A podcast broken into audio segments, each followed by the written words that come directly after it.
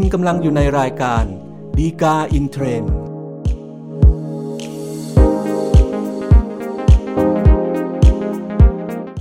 สวัสดีครับท่านผู้ชมท่านผู้ฟังทุกท่านนะครับพบกันอีกครั้งกับรายการดีกา InTrendรายการที่นำสาระดีๆที่น่าสนใจจากคำพิพากษาศาลฎีกา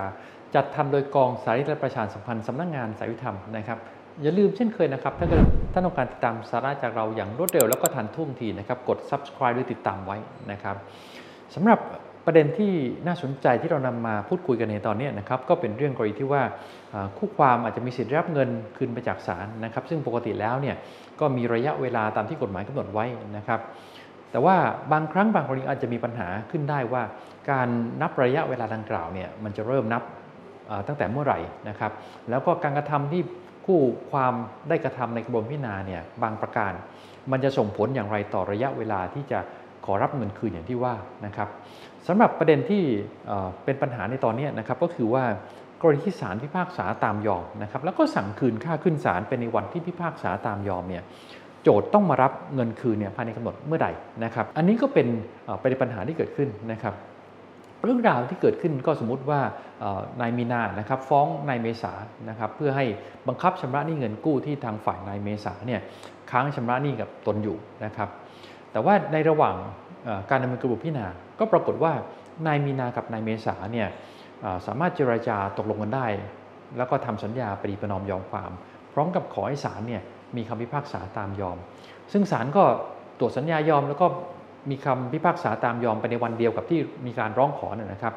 โดยในคำพิพากษาตามยอมเนี่ยก็ได้สั่งคืนค่าขึ้นศาลให้กับนายมีนาด้วยจำนวน หนึ่งหมื่น บาทนะครับอันนี้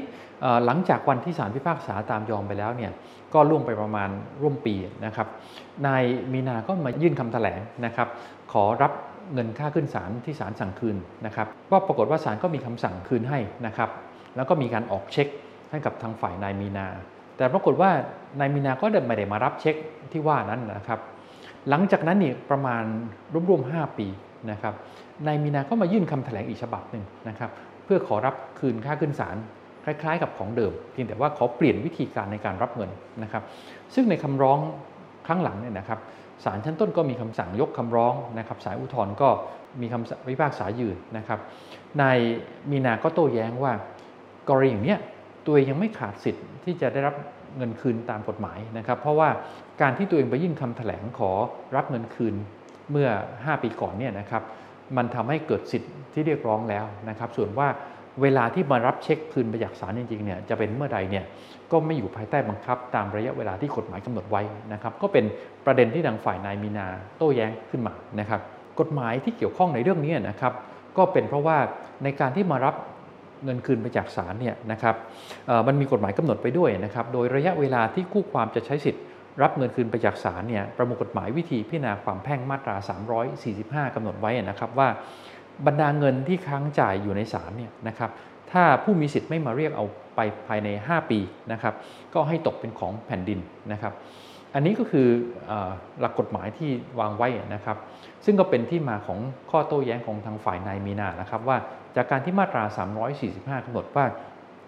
ถ้าไม่ไม่มาเรียกเอาภายในห้าปีถูกไหมฮะก็ให้ตกเป็นของแผ่นดิน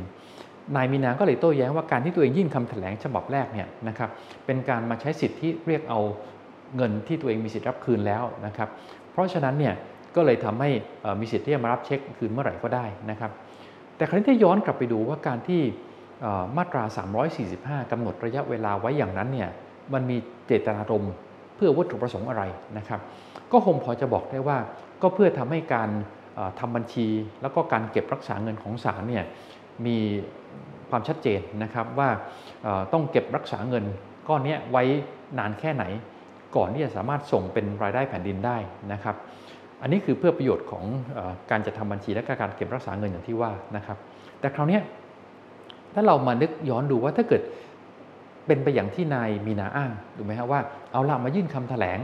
ขอรับเงินคืนแล้วภายในห้าปีอย่างที่ว่าแต่การที่จะมารับเช็คเนี่ยจะเกิดขึ้นเมื่อไหร่เนี่ยไม่อยู่ภายใต้บังคับระยะเวลาห้าปีที่ว่าเนี่ยผลมันจะเกิดไปขึ้นสิ่งที่มันจะเกิดขึ้นก็คือว่าถ้าเกิดว่าไอ้วัตถุประสงค์เจตนารมณ์เดิมที่จะต้องการรู้ระยะเวลาที่ชัดเจนเพื่อความสะดวกในการทำบัญชีแล้วก็การเก็บรักษาเงินเนี่ยมันก็จะไม่เกิดขึ้นถูกไหมฮะแล้วก็กลายเป็นว่า เมื่อมีการยื่นคำแถลงแล้วเนี่ยศาลก็ต้องเก็บรักษาเงินก้อนนี้ไว้เรื่อยๆซึ่งกลายเป็นระยะเวลาเมื่อไหร่ก็ได้ไม่มีที่สิ้นสุดนะครับการทำบัญชีแล้วก็การเก็บรักษาเงินเนี่ยมันก็จะไม่มีความชัดเจนไปนะครับเพราะฉะนั้นเนี่ยการที่กฎหมายกำหนดไว้ในมาตราสามร้อยสี่สิบห้าว่าให้มาเรียกเอาคืนภายในห้าปีที่ว่าเนี่ยมันหมายถึงว่าระยะเวลาที่ว่าเนี่ยนะครับเป็นระยะเวลาที่คู่ความเนี่ยต้องดำเนินการต่างๆให้เสร็จสิ้นไปนะครับภายในระยะเวลาที่กำหนดด้วยนะครับรวมถึงการไปรับเงินคืนจากศาลไม่ใช่เพียงแค่มายื่นคำแถลงขอรับเงินคืนไปนะครับซึ่งพอมาดูกับข้อเท็จจริงที่เกิดขึ้นในคดีเรื่องนี้นะครับก็จะเห็นว่าเกิดขึ้นจากการที่มีการทำสัญญาปฏิประนอมยอมความแล้วก็ขอให้ศาลพิพากษาตามยอมถูกไหมฮะแล้วศาลก็มีคำสั่งให้คืนค่าขึ้นศาลเนี่ยหนึ่งหมื่นบาทตั้งแต่วันที่มีการพิพากษาตามยอมไปเพราะฉะนั้นในวันนั้นเนี่ยก็เท่ากับว่าตัวนายมีนารู้อยู่แล้วนะครับว่าตัวเองเนี่ยมีสิทธิ์รับเงินคืนจากศาล หนึ่งหมื่น บาทเพราะฉะนั้นระยะเวลาตามมาตราสามร้อยสี่สิบห้าเนี่ยมันก็คงเริ่มนับตั้งแต่วันที่ศาลมีคำพิพากษาตามยอมไปถูกไหมฮะส่วนว่ามีการยื่นคำแถลงนะครับหลังจากนั้นหนึ่งปีแต่ไม่มารับเนี่ยมันก็ไม่มีผลในการที่ยืดหรือขยายระยะเวลาตามที่มาตราสามร้อยสี่สิบห้ากำหนดไว้พอมายื่นคำแถลงครั้งที่สองเนี่ยมันก็เกินระยะเวลาห้าปีตามที่มาตราสามร้อยสี่สิบห้ากำหนดไปแล้วนะครับก็ทำให้นายมีนาก็ไม่มีสิทธิ์ที่จะมารับเงินคืนมาจากศาลนะครับอันนี้ก็คงพอสรุปได้นะครับว่ากรณีศาลพิพากษาตามยอมแล้วก็สั่งคืนค่าขึ้นศาลในวันที่พิพากษาตามยอมนั้นเนี่ยทางฝ่ายโจทก์ก็ต้องมารับเงินคืนให้เสร็จสิ้นภายในห้าปีนับแต่วันที่ศาลพิพากษาตามยอมนะครับการที่ยื่นคำแถลงขอรับเงินไว้แต่ไม่รับเงินนะครับไม่มีผลเปลี่ยนแปลงระยะเวลาที่กฎหมายกำหนดไว้ในมาตราสามร้อยสี่สิบห้าที่ว่านะครับสำหรับท่านที่ต้องการศึกษาข้อเท็จจริงเพิ่มเติมนะครับดูได้จากคำพิพากษาศาลฎีกาที่ สามหกสองหกทับสองพันห้าร้อยหกสิบห้า ครับก็เป็นครบถ้วนครับสำหรับรายการฎีกา InTrend ในตอนนี้นะครับอย่าลืมพบกันใหม่ในตอนหน้าสวัสดีครับ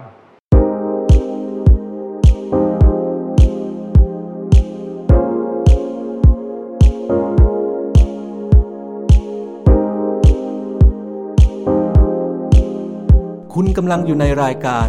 ฎีกา InTrend